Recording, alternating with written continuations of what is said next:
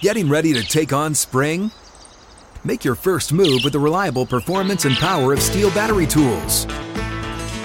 From hedge trimmers and mowers to string trimmers and more, right now you can save $50 on select battery tool sets. Real STIHL. Offer valid on select AK system sets through June 16, 2024. See participating retailer for details.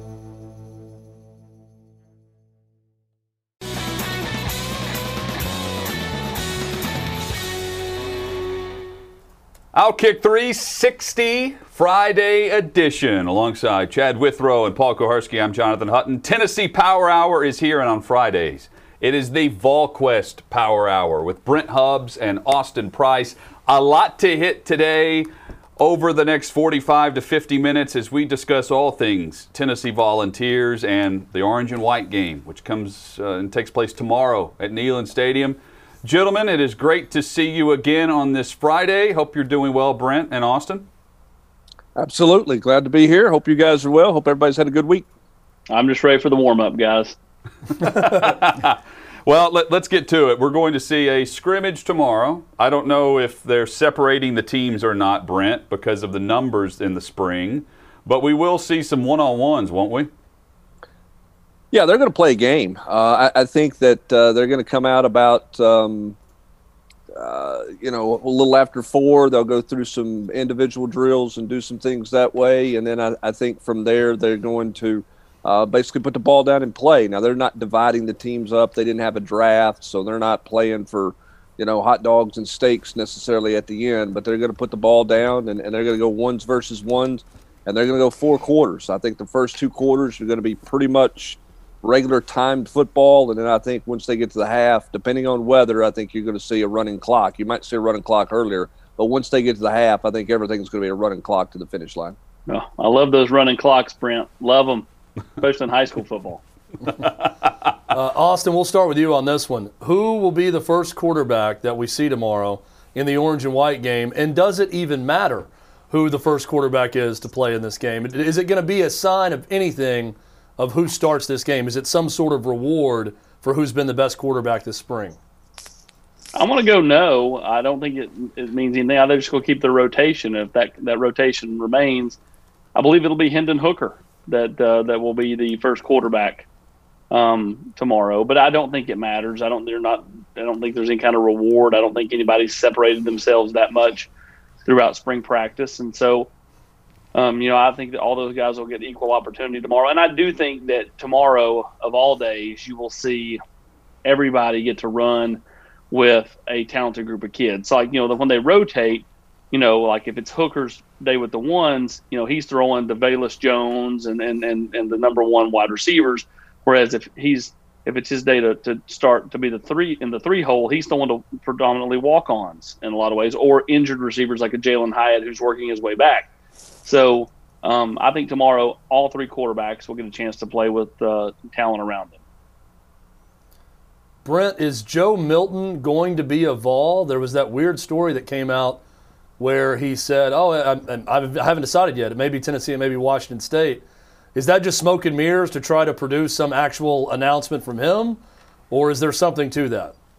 No, I don't think there's anything to that. I, I think he will be uh, a, a Vol. I think he'll be a Vol come uh, middle of May um, when he comes and, and, officially rolls in school, whether it's mini term or the first of June. But I, I, definitely expect him to, to be a part of Tennessee. I'm not really sure why he said what he said. Um, I, I, think that um, Tennessee's idea on this was probably for it not to get out until sometime in the month of May. Um, and they were just going to kind of announce it after he signed some scholarship papers or whatever. And obviously, news got out because uh, he was, you know, listed in the student directory, and I, am not. Sh- I don't think he's in the student directory at Washington State. He is in the student directory at Tennessee. Uh, he's been in Knoxville some, and, and I expect him to be involved. So we know there are a ton of questions uh, that are going to be unanswered after tomorrow's game and, and heading into to camp. Can you give us some things that you feel like have a chance to have some sort of answer as things wrap tomorrow that people can feel good about or have some clarity on? Well, for me, I, I think it, it's offensive line, Brent. I think you can kind of start to see what the offensive line is going to look like. I think you can kind of see what you got in a guy like Dean Davis, um, and, and and just the progression of that group. So I'm looking at the offensive line, and, and you know, and, and, indirectly off of that, I think the the running backs, but more more specifically the offensive line. Defensively, I, I'm not sure if you learn anything tomorrow outside the fact that you know they're thin and there's a long way to go. Yeah, uh, for me, I think the biggest question that's been answered this spring is is the running back position, and I think they've done some good things on the offensive line. I think there are some individuals in the secondary, although there's a concern there, obviously, with the lack of depth. But I think when you talk about this team and the fact that their leading top two rushers from a year ago both went in the transfer portal, uh, with Todd Chandler going to North Carolina and Eric Gray going to Oklahoma, um, it doesn't feel like there's a drop off there. It doesn't feel like Tennessee's missed a whole lot at the running back position. Jabari Smalls had a great camp, and, and I think they've got some quality depth behind them. And we still haven't even seen Tiyon Evans at 100%, who's a Juco player that's brought in to basically compete to be the guy right out of the gate. I think Jaylen Wright's been very good. I think Dee Beckwith is as intriguing as anything. So if there's a position for me, 13 practices, 14 practices in, that has answered some questions this spring, that position for me is the running back position on the flip side of that, and Brent, we'll start with you uh, with this question. The position that, if you're going to advise Vols fans that are watching this game, you're going to tell them, don't take too much out of watching this position group in the spring game because it's going to be totally different come fall, whether that be for guys showing up on campus, transfers, whatever it may be. Just that position group that you can't really take much out of right now as this team gets ready for the fall. I want both of you guys to answer, but Brent, let's start with you. Well, I think probably for both of us, it's going to be the same answer. It's probably the line. It's linebackers for me because Roman Harrison's not out there, Jeremy Banks is not out there, and you've got some guys who are learning that position and, and trying to figure it out. And conversely, I think you've got a coaching staff that's trying to figure it out. Okay, are, are they going to play Tyler Baron, you know, standing up some? Is he going to be handing the dirt all the time? Uh, what are they going to do with um, Byron Young, the JUCO transfer? Is he going to be a an edge guy only, Austin, or is he going to be a guy who stands up and can play in space? So I think the linebacker group is not going to be very impressive. I don't think anybody's going to leave the stadium going, "Wow, they're they're a little better at linebacker than I thought they were going to be." Uh, there's going to be a lot of people going to leave going, "Man, they got some issues at linebacker." But you got to take into account they're missing some key parts, and they're still trying to figure out how to use everybody at that position. I'm going to go quarterback. Um, you know, just because you know, you, you go back to the open practice and how many people left when it started to rain thinking, man, Brian Maurer, that's the guy. That's the guy. And then after everybody left, Maurer sits in there in the pocket and throws two bad picks. Um, you know, just looks flustered. You know, if, if they had been live contact, he would have got sacked multiple times. Again, I, I think you, you, you can't put too much stock into the quarterback position tomorrow either because I think there's such a long way to go in in in that race, and then you're going to insert Joe Milton into it um, when he gets here. That you know, I, I just think that no matter what happens tomorrow, it's not going to be an indication. Okay, yeah, that's our guy. That's Tennessee's quarterback. None of that stuff. Plus, you don't know what exactly what they're calling. You don't know, you know, how they're trying to to work plays. You don't, you know, I mean, there's so much that goes into it. Like, you know, you know, when, when a play starts, is you know, it may work out, but did you know, quarterback Y line the running back up on the wrong side of him? Did he slide the protection wrong? Things that maybe the common fan doesn't see that, you know, the, the coaches are driven crazy by. Here's a fascinating thing for me, guys, about the quarterbacks tomorrow. And, and, and Alex Golesh talked about this when he met with the media last night. And that was over the course of spring, they have learned and kind of done some things and called some things tailored to each quarterback skill set. So my question is, are they going to go out and say, "Hey, let's run our stuff"? Are they going to have essentially a game plan for Harrison Bailey, a game plan for Brian Maurer, a game plan for Hooker, and you're going to see some pretty different variations of this offense depending on how the quarterback is out there. Are they going to go out there and say, "Hey, let's play it all," and then we'll evaluate things from there? I think because I think you can make one of the things that happens in spring games all the time is you can set somebody up to be successful if you want to. Okay. Or you can set somebody up to look bad a little bit, depending on what you call. How do they manage that tomorrow from the, the, the standpoint of, of fan expectations and, and, and what's the takeaway from that point. I'll be fascinating to see how Alex Golesh kind of calls this thing tomorrow. Isn't that setting things up to see a rotating quarterback situation in September if they approach it that way? Please no. No, I don't Um, think so. I don't think that's what they want to do. Um, but but the question is, can somebody go win the job? You know, I mean, look, you're you're sitting here walking out of spring practice with three guys who have been practicing, and Kaidon Salter who's been suspended, and oh by the way, we're bringing in a guy from Michigan. You know, after seeing everybody through winter camp and after seeing everybody at the start of spring practice, we're going to bring in a guy from Michigan. So the question is, can somebody go win the job and truly win it in August? Not by default, but can somebody take the reins and say, "Hey, this is my offense. I can run this thing for you. Let's go." Um, that to me remains to be seen. If they can't do that, then yeah, they're, they're going to be by committee, not by design, but by default. And Joe Milton coming in uh, to this, I, I'm, I'm curious, Austin, what your thoughts on the, the the quarterbacks that we haven't seen in the spring by by summer. How much are we discussing what they missed out on right now, or are we even discussing? Are, uh, is there? There's clearly not a leader in the clubhouse to, for the position. Milton's coming here for a reason. Have they missed out on much? What what what what do you think the conversation is in July? I, I don't think that there's a, a, a there's enough of a separation for the three that are here that you know that you know Kaidon Salter and or Joe Milton couldn't make it up. Now I think Salter's behind the eight ball because he doesn't have the experience that Milton does, or that really, for that matter, that any of them do. You know, I mean Harrison Bailey's played you know a handful of games. Brian Maurer's played in a handful of games. Hen- Hendon Hooker's got the most experience of anyone. So, um, you know, I, I do think that they come in behind the eight ball a fraction, but at the same time, I don't think it's insurmountable to think that they can make it up. And, uh, you know, I, I think ultimately, you know, this is a position that Tennessee's just trying to find the right mix of knowing what to do and being able to be a playmaker. Like, I, you know, I, Brian Maurer, again, is a playmaker, but if he doesn't know exactly what to do, how much does that hurt the offense? you know, and then, you know, maybe somebody else isn't as good a playmaker, but they know what to do. You've got to find the combination of the two. And again, if you had to take three or four quarterbacks in the summer, you take three or four. You got to figure this position out because to me, for Tennessee to have any success, um, they've got to figure it out. And let's face it, Brent, I think you would agree. Tomorrow, the best thing that can happen for Tennessee is the defense to not be very good because you want to leave the stadium if you're a fan thinking, man, offensively, man, they can they can they can move it, they can score. You know, this is exciting. We we've not seen anything like this. If you walk out of there and the defense has made a lot of plays and and the offense has kind of looked pedestrian, then I think you leave kind of like the air's out without out of the balloon a little bit. Well, yeah, I think you know we've talked about it before. If Tennessee's going to win and, and be successful, they're going to have to outscore people. This is not a this is not a team that's going to win 17, 14 football games. Okay, they're not going to play in, in, in 21, 17 games. It does not feel like. I think this is a defense that's got to be opportunistic, create some turnovers, and they've got to win in the red zone because teams are going to move the ball and put yards up against Tennessee.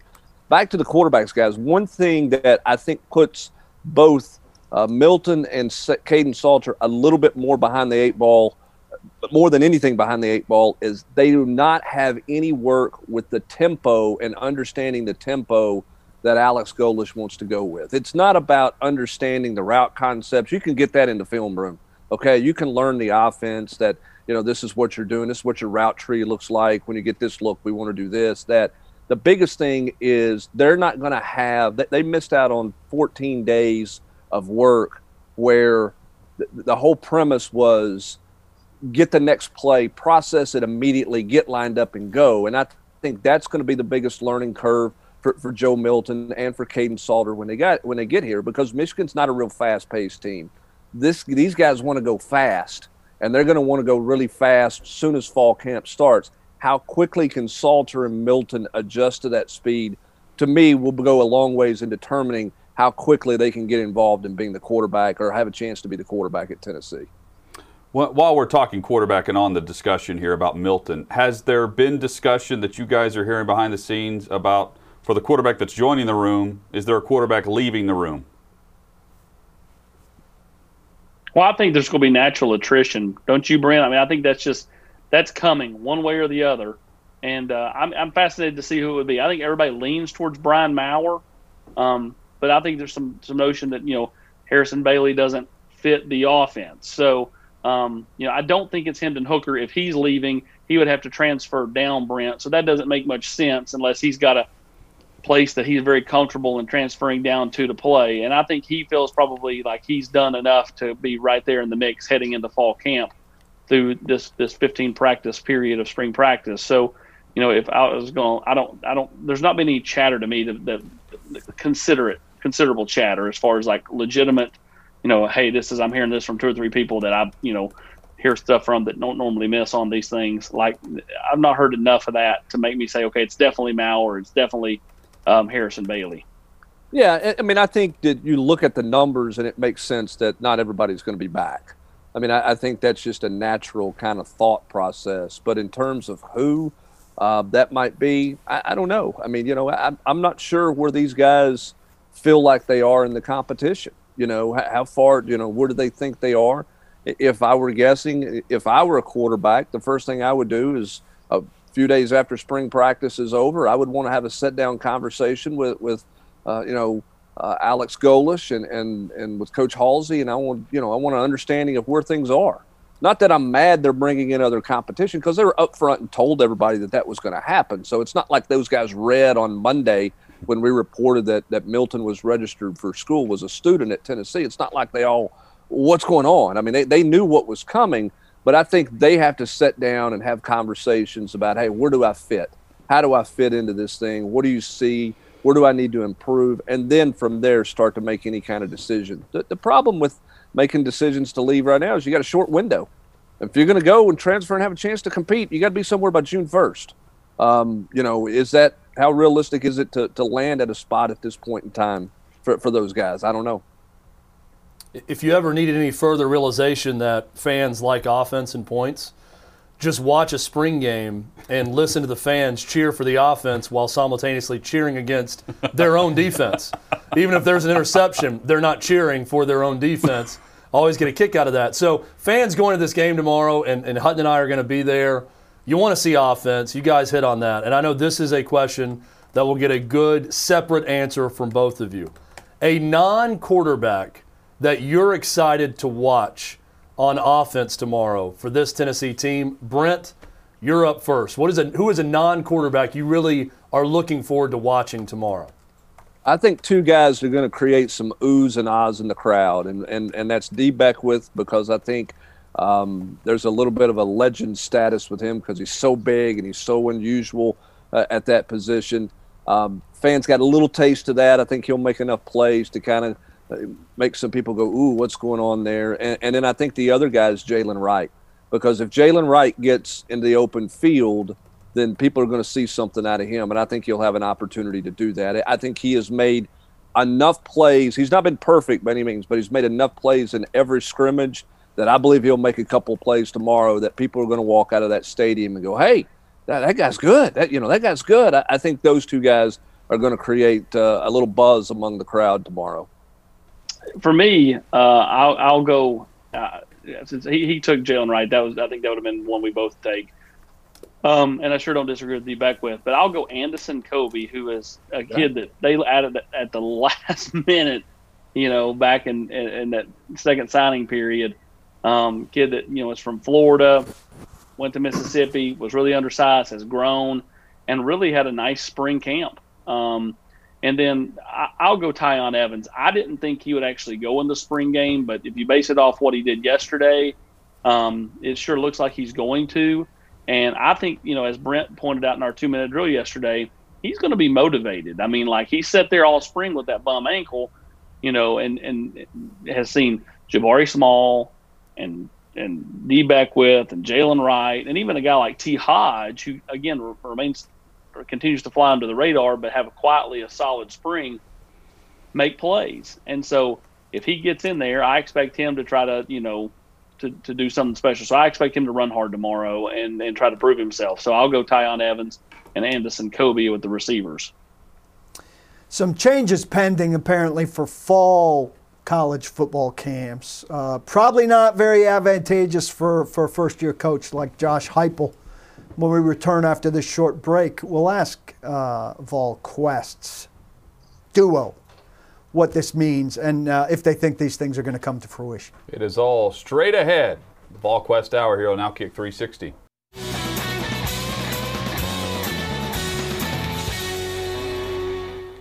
Outkick 360 and the Tennessee Power Hour is back.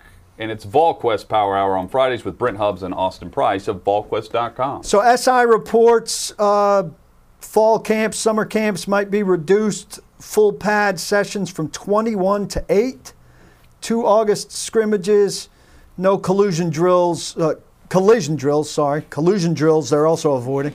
No, that's allowed. No co- We love collusion in college yeah, football. no collision drills like a Oklahoma or Bull in the Ring. I'm fine with those disappearing permanently. 21 to 8 on full pads is a severe reduction. How much could that hurt uh, a program with a new coach, and what would you think about a reduction on that scale? Well, I think it's significant, and, and I, I think you're going to have a lot of coaches who are going to that will lead to injuries once you get into September because guys are not going to be ready and conditioned for for full contact. Um, I, I wonder if, and, and this is typically what the NCAA does. They, they make they they go and they make an extreme decision, and then they walk back walk it back in some fashion over the course of the next couple of years. So my question and my wonder is, do they come back and say, okay, we're going to give you the last couple of weeks in July to do a mini camp type deal or, or do something to where there's a little bit more work. Maybe it's not 11 on 11 contact work, uh, but a little bit more of an, of an NFL type camp where there's a little bit more work there as opposed to uh, cutting that down from 21 to 8. So we'll see where that lands, but I think it's significant. I don't think it's just for Josh Heupel uh, or a new coach coming in. I think it's significant for any coach out there. I, listen, I don't think you need to beat college kids up every day to, to a pulp in full gear. Uh, but I'm not sure eight full padded practices over the course of a month is going to get um, a football team ready to go uh, for the start of the fall season and, and, preventative maintenance for injuries and things like that. I know it's about concussions, but I just think that's a pretty drastic measure. Brent Hubbs and Austin Price with us here from VolQuest.com.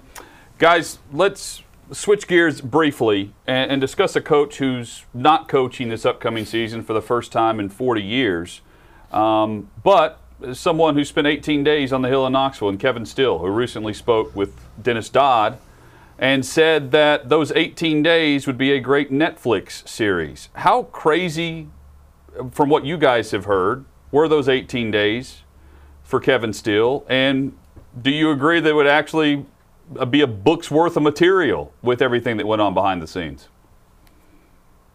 Well, I can imagine that it probably would be pretty good, uh, you know, fodder and pretty good entertainment. And and Brent, you know, I mean, Kevin Steele was doing everything from you know talking kids out of the portal to you know trying to to work out you know who they could sign in the last, uh, you know, you know number you know the last signing class or the last signing period there in February to you know, trying to figure out if he could go get a meeting with Danny White about the head coaching job.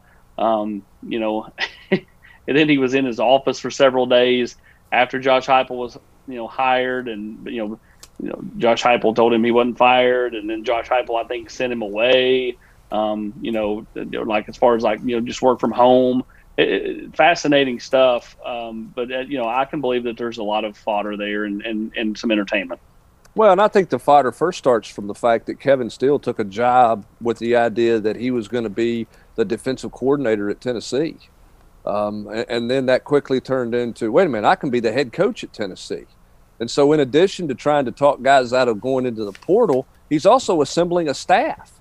Um, and, and I believe that it was more than just Rodney Garner that he had in mind who he was going to bring in. Uh, he had some guys lined up. He had spoken to some to various guys about, hey, if I get this thing, will you come be on the staff? And then he was waiting around for an interview.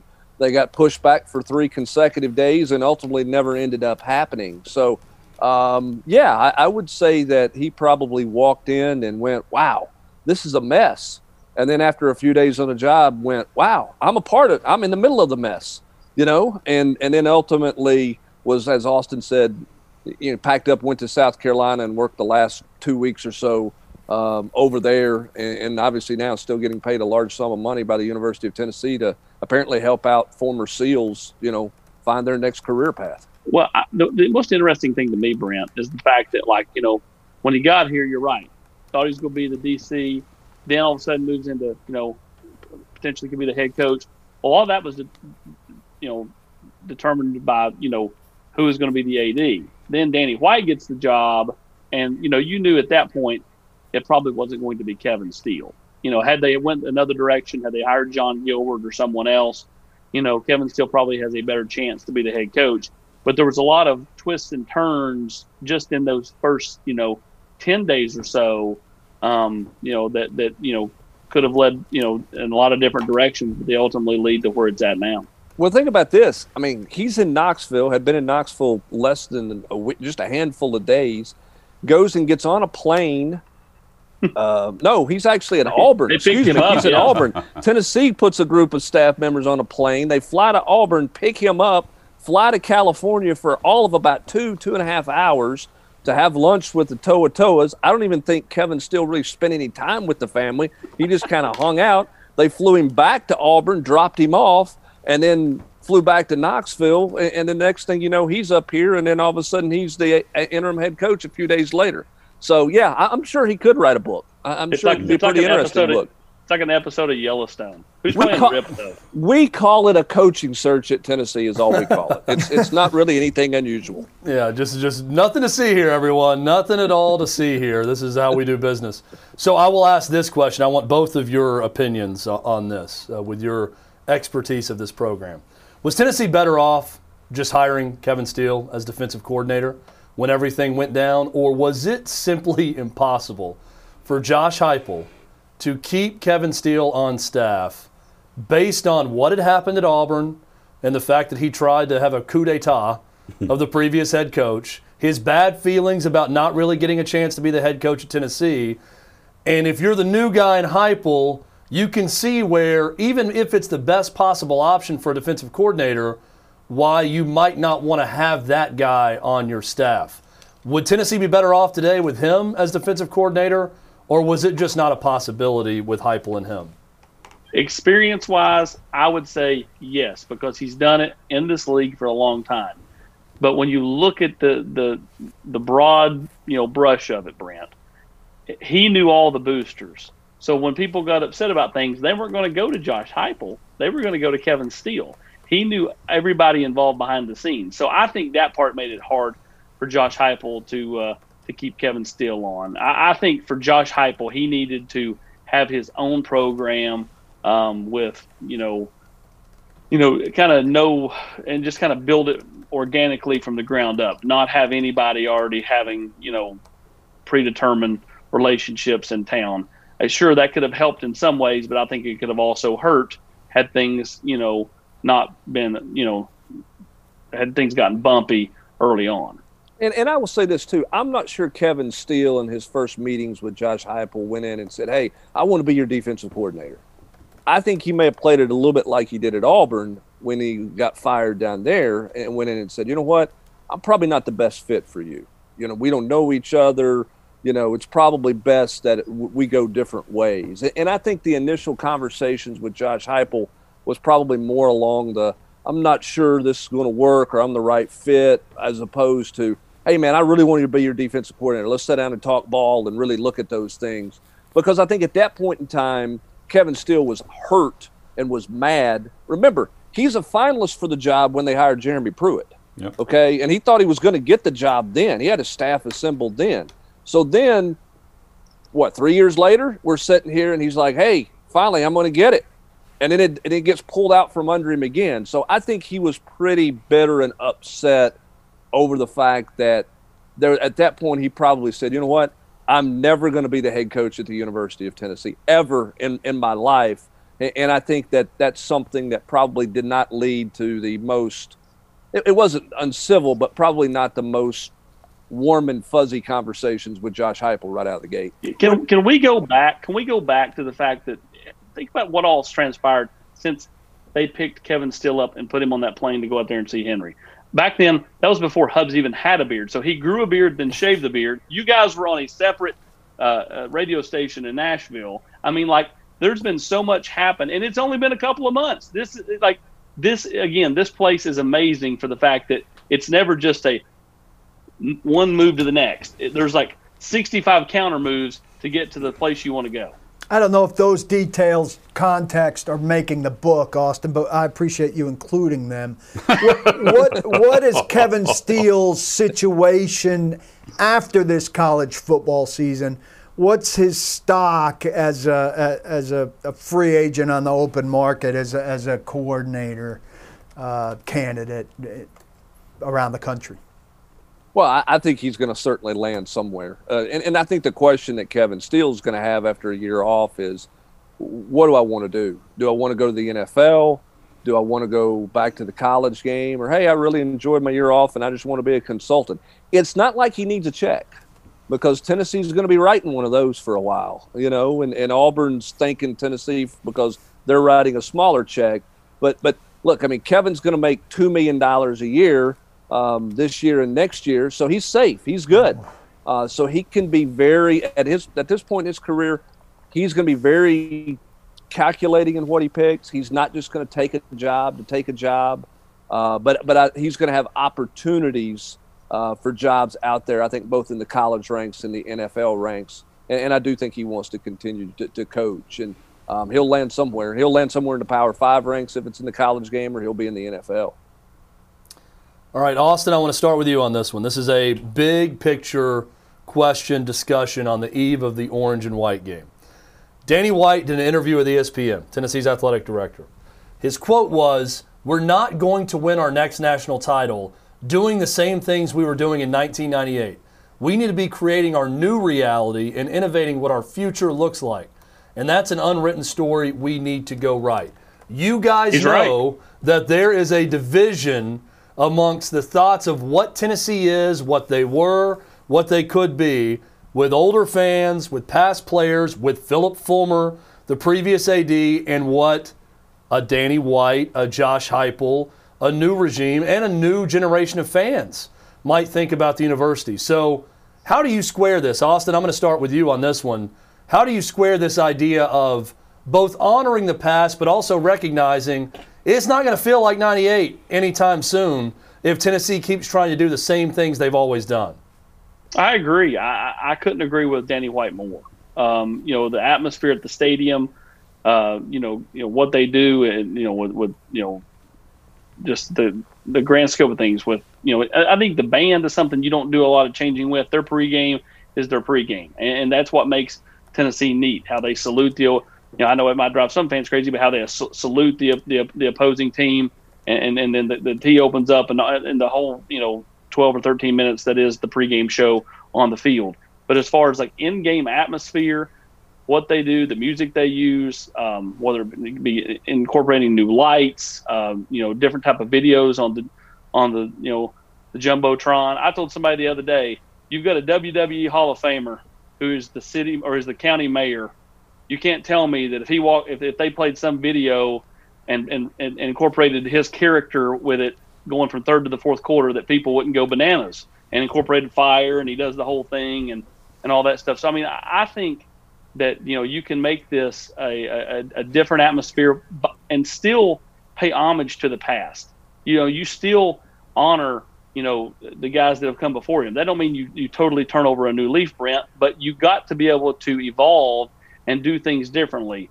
You know, whether it be you know game day radio, whether it be you know you know the game atmosphere, whether it be whatever. Like just you've got to continue to do things differently on the broad and on a broad brush, not not just you know pinpointing one thing or uh, this or that. You've got to change things up a little bit because you've got to be the cool thing to do. Tennessee as a program, Brent, not just like music and all that stuff, but how they recruit, They've got to find a way to make it the cool place to be, and and and you've got to be different. Give Butch Jones a lot of credit. He was different with the kids. He made it a cool place to be with wearing the Jordans and all the watches and all that other stuff. Um, he made it fun, and so you know, can you piggyback that a little bit and do your own kind of flavor for Josh Heupel, Danny White, the athletic department? I think you can. I think you ultimately have to do different things than what you've been doing them if you're wanting to uh, take a step as a program and not have everything feel like it is. I, I would equate it to Field of Dreams, where you're you're right there in the present, and then you step across the white line and you go back 60 years. I'm not saying you go back 60 years, but at the same time, some stuff does feel like it did 25 years ago. I'm just happy Danny White acknowledged the question I asked him, you know, three months later at, at his opening press conference because I asked him, how do you balance the tradition of the past with the innovative stuff of the future and what you want to do? Because he's known as an innovative guy. Lazy River going around the stadium in Orlando. They got tiki huts down there. Obviously, you're not going to do that at Neyland Stadium, but you do have to uh, improve the, the atmosphere and the game day experience. And, and listen, I know a lot of traditionalists say just win. If you win, it cures it all. I don't disagree with that. You have to win because if you don't, then, the, then your gadget stuff you do is becomes Butch Jones. It becomes slogans and it becomes stuff that everybody makes fun of. Um, so you do have to win, but at the same time too, you do have to make it cool. And if that means you wear alternative uniforms, wear alternative uniforms. If that means you you put in a, a, a light show, I'm not a huge fan of those the things that like Alabama does. I don't think those are personally. I'm old grumpy and get off my lawn. That doesn't do a whole lot for me. But the young people like those things, okay? And, and I get it. Um, so I do think you have to find innovation uh, while not completely walking away from the past. Part of that innovation is how you play offensive football. And I think that's a little bit of what Danny White's talking about in that quote, too, because you're not going to line it up and run it off tackle three times like you did in 98, uh, you know, or like you did in the mid 90s. You're going to play fast tempo, try to score a lot of points and create a, a you know, a show, if you will. And, and I think that's the first step. The question is, how long does it take for Tennessee to get that offense rolling that way? That was beautifully said by both of you with that answer, and I agree with everything you said. Now, that being said, uh, the first thing that they're doing with this orange and white game is bridging the gap with the past and inviting back a bunch of VFLs and honoring the tradition in the past with the players. Um, I think most fans would like that. What do you guys think about the efforts to bring back a lot of past players? Brent, let's start with you. Well, I think it's a must. And, and listen, Butch Jones had previous players in for the spring game. So did Phillip Fulmer. So did Lane Kiffin. I mean, that, that's happened before. Uh, there's been a very conscious effort this spring, uh, the last three months, to try to get players back. They had a bunch of guys at practice yesterday. I think it's very, very important because let's face it, if we're going to write that book about the month of January, there's a chapter in there about Tee Martin. And there's a chapter in there about how a bunch of former players were upset with the fact that Tee Martin was not named the interim head coach. Kevin Steele was hired in to do that. There's former players upset because of how uh, some of those things were, were done with a former player and, and how Tee Martin was handled there. So I, I think it's a smart move by Josh Heupel to try to get in and, and try to get away from all of that. You know, I, he didn't have anything to do with that. Welcome these guys back and uh, try to make them feel as wanted and as welcomed as possible. And you know what? I bet if you interviewed some of those guys and talked to those guys, they'd probably be into some innovation stuff too. You know, I, I think I, I don't think that it's a situation where those guys are, you know, don't don't mess with what we did 25 years ago. You know, let's win, let's make Tennessee cool because I'm tired of getting beat up on social media about my former school. I'm tired of getting you know beat up in a locker room uh, when I was an NFL player about the fact that my school doesn't beat anybody that counts. I'm tired of hearing from those guys on text messages. So I think they're all in to win, whatever that case may be. But I think it's very important that Josh Heupel has reached out to those guys and tried to make them welcome. Remember, we're we're not what a decade removed from the whole Derek Dooley. Are you welcome back or are you not? Do you have to have an invitation? Do you not have to have an invitation? We're going to kick somebody out of the complex because they're not welcome here because we don't know who they are. So this is not like this is something that just happened this is a deal where you got to work to make sure those former players feel welcome. And I think Heupel's doing the best he can with that out of the gate. Well, and he, I watch him, you know, when we're out there every practice, I watch him, Chad, walk right over to whoever, whether it's a former NFL All Pro, uh, All Pro, or it's a guy that was a walk on, and he talks to these guys. And and to a man, everybody afterwards is always like, man, that never happened with previous guys. Like that, that you know, that just never happened. That he would walk up and take time out of a period and, and, and talk to us. And so, you know, I, I think a lot of former Vols have, have really got on board with Josh Heupel after they've got to meet him and talk to him and kind of get a feel for him. Um, I think that they are uh, they they very much enjoyed you know what even though it's a brief amount of time they've enjoyed their brief uh, interaction with. Brent, we allow all of our former interns to come back. It's an open open door policy, except we had one dude that uh, unbuttoned his shirt exceedingly low, and I uh, I told him in no uncertain terms we expected him to button up, and uh, and he buttoned down further. He doubled down. He was kind of a napper, and uh, it was made clear that he wasn't uh, welcome back as an alumni. He wasn't welcome back as an intern.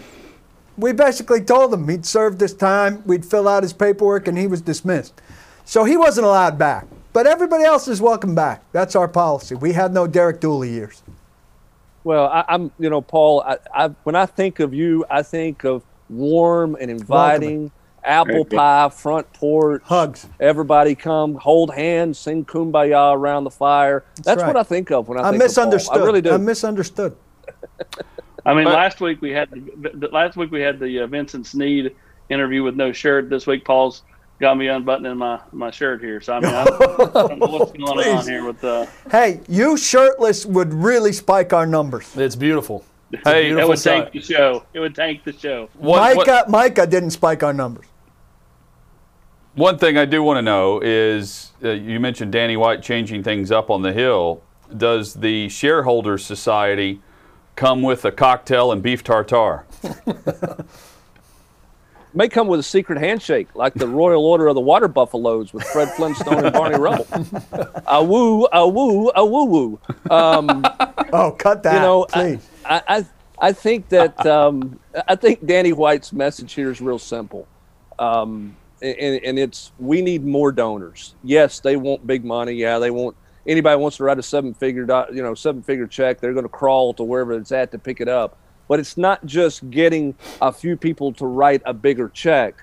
He's trying to create a bigger base yeah. larger numbers of donors uh, through the alumni base. And we'll see how it works. I think it's a hard time to do that. You're three and seven a year ago. It's been a pandemic. And um, you're not you've not come out and said hey th- this money is going to go to a certain place.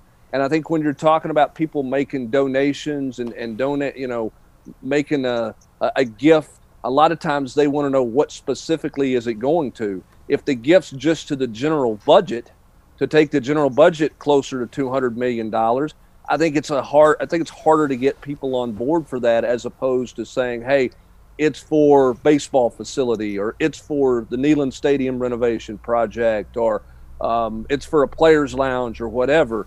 So we'll see how it goes. Uh, but this is out of the Danny White playbook. He did it at Buffalo. He did it at Central Florida. Um, his, the guy who was in charge of the, the, the Tennessee Fund did it at um, at Pittsburgh. So th- this is this is kind of what they've done everywhere they've been, and, and we'll see if they can create a larger donor base, which is the ultimate goal, in my opinion. Austin, and all I can think of when you mention Glenn Jacobs as the mayor is Kane coming through and choke slamming someone to hell pregame, uh, or the tombstone pile driver, you know, to the opposing to mascot. Me, I, I, go back. To me, that's just that's to me just common sense. Like you got a, a WWE Hall of Famer whose whole gimmick was fire and and and and, and just a, a, such a neat uh, neat deal. Um, why not use him? Like I, I know he would be for it because you know he is very much in the community. And let's face it, guys, guys, he's announced his run for a reelection. So I mean, like you can't buy that kind of exposure right. out there every Saturday for eight Saturdays in the fall. So um, you know, I, I think if you incorporate him, it just makes a ton of sense. Brent, can I clarify one thing as we wrap up? Uh, because sure. I'll get questions about this. Are players still ticked off about Tee Martin not getting a look? And and if so, behind the scenes, uh, is that being discussed much? I don't think it's being discussed as much, but there were some people still upset that he didn't get an interview for the head coaching job when they hired Jeremy Pruitt because his resume was as other than a couple of national titles in terms of what he had done on on the job a lot of former players felt like his resume was equal to that of Jeremy Pruitt so uh, I think there's for a collection of guys that are very loyal to him because of what he did in his time at Tennessee. I think there's always going to be a little bit of, of resentment there that, hey, he never got a shot. You know, they, they never they wouldn't even promote him to be the interim, you know, head coach. And I, and I think Tee probably you know fueled that a little bit during that time.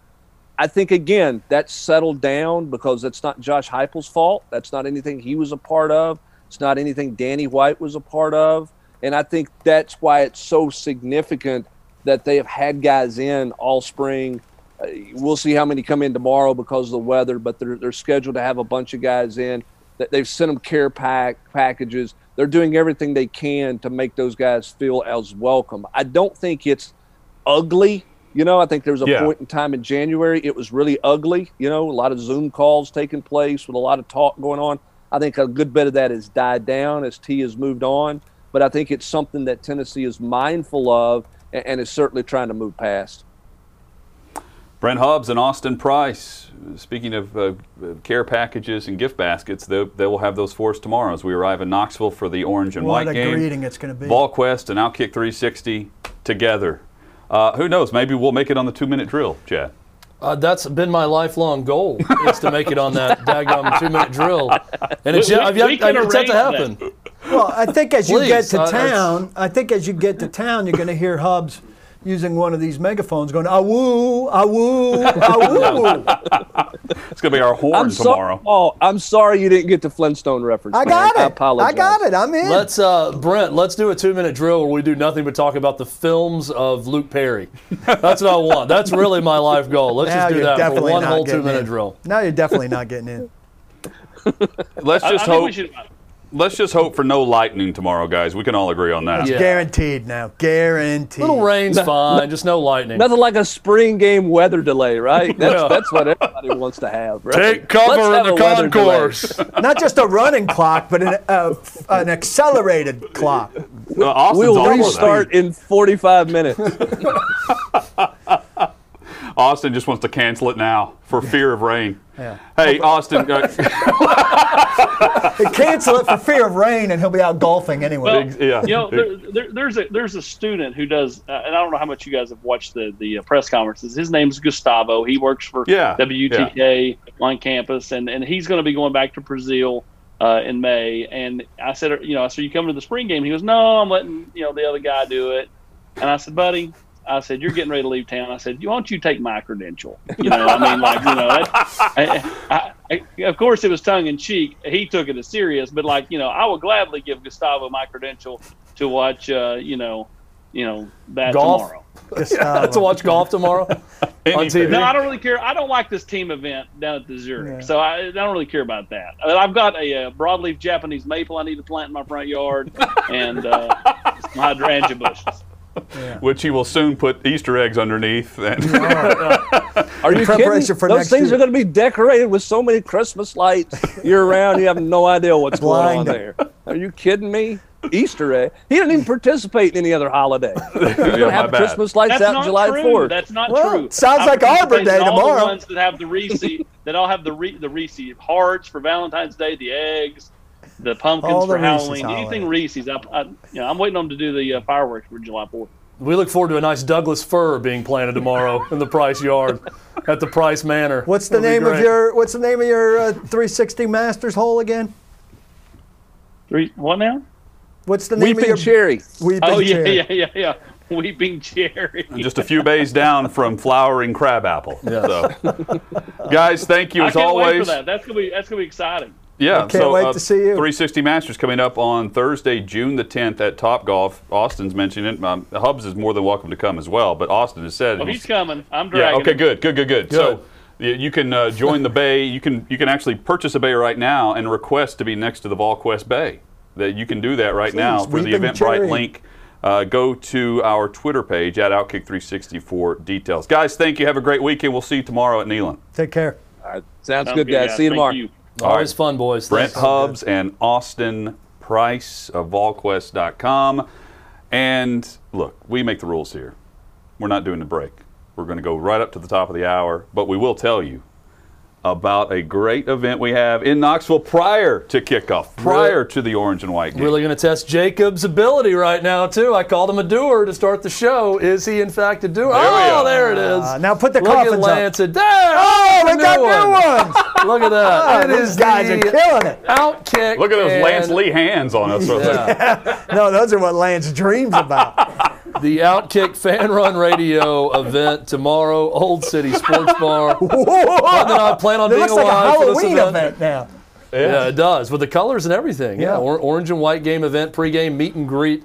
Uh, that's tomorrow, noon to 3:30, Old City Sports Bar. Nelson's Greenbrier Distillery sponsoring. There's the actual look of us, uh, although a little bit more tan, I think. No. And we look forward to same. seeing a lot of people out just there. a black little and bit, white. little bit more tan. It's not changed at all. Go back to the other one if we can. The black and white is it. There we go. There's the black Yeah. and white. You're ghouls. Yes. Yeah. Come out and meet the ghouls. Come out and meet. Yeah, will Wear Dead your best alive. Hutton and Chad. That's the game we're playing tomorrow. Will we be alive tomorrow when you Dead see or us? alive. It's gonna be like weekend at Bernie's. Clay's gonna be holding up Hutton the whole time, Yeah. pretending he's alive. It's I don't see great. Clay putting in that work. If you're No, dead, you're no. dead. He'd be like, all right, on to the next thing. Okay, he just steps over our body like Nick Saban did when the guy passed out in the I field. I guess Kuharski's doing that show alone on Monday. FanDuel.com Save us a lot of slash money. OK360 is the link for new users. 30 to 1 odds. You pick the winner of UFC 261's Bang, bang. main event. No. Main event. Kamaru Usman, Jorge Masvidal uh, rematch from last year. Usman won in a decision. He's a minus 400 favorite in Vegas right now. And as a new user, you can get him 30 to 1 on a $5 bet. It pays 150 FanDuel.com slash OK360. Um, Go win money on that fight. I put money at great odds on the Titans picking a defensive lineman in the first round. I, I think they're interested in What a defensive lineman. I, I like plus 600, plus 650. I think throw five bucks on that and you win yourself some money if they go like off the beaten path. I like now, that one. d- does it have to be so uh, defensive lineman yeah, I- I'm defensive end. for a uh, three-four, yeah. like a traditional three-four I, lineman? I'm thinking interior defense. I'm thinking Barmore. I am going big on the Preds tonight, even though they're a pretty heavy favorite. I'm going big on the Preds to win on the money line. They bounce back. Four of their six Chicago. best offensive outputs of the season have been against Chicago. So They're they, they play well offensively against the Blackhawks, and they were during the collapse, the three-minute collapse from Wednesday. So they should bounce back. How's this that? will you tell like us a lot. You like their mental fortitude? Uh, not necessarily, but I do tonight. They bounce back tonight. Not necessarily, but he's already pushed the thing on the bet, and so tonight, yes. yes, yes. David Reed motioning uh, something to us. So before we uh, Oh, yes. log off, thank you for the reminder, Reed, because I forgot that it's uh, it is Friday and it's the last day for Emma. We've been doing this Oh, for how many goodness. days? 29, 30, 30 days. This is our 30th 30 day. days was enough for Emma Notestein. Yeah, she got the hell at G- and she put her 30 in, and her community service is now done. Uh, so she's she's done with Outkick 360. Uh, Becca uh, Risley uh, stepping in has done a really nice job. Uh, but Emma will be hard to replace over the first month, which has been exceptional behind the She's scenes. been terrific, and and uh, Becca's terrific. The problem is Danny is a sleeper. And Let's uh, not make Did this about see- Danny. Let's make this a thank you to Emma for her great work. And let's not. Oh, I think let's Emma not take and this Becca time love crush, this uh, crush because this Danny. is going on behind the scenes. Yeah, and let's- Jacob took the photo this week. I just wanted to make this positive. We're being positive here, like Paul. Well, positive PK. I love want to be positive about Emma. But I'm I'm scared for us that Danny is getting more power. Emma, I texted yesterday. There, look. I told her. Oh dear God. I told Sleepy her. Dan. I'm I'm very sad that she's leaving. I know she'll crush it at her next job. She's done fine fine work for us, and she's one of the reasons we in our first month have been such a polished Our infancy product as a in our show. infancy. Thank you, thank you, thank you. Yes, thank you.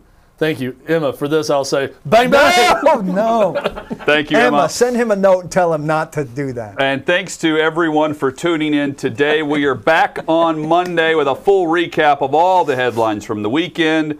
Outkick 360 across the Outkick network. Please remember, don't block the box. Don't do bang bang. And please lock the lock. bang, bang. No, no.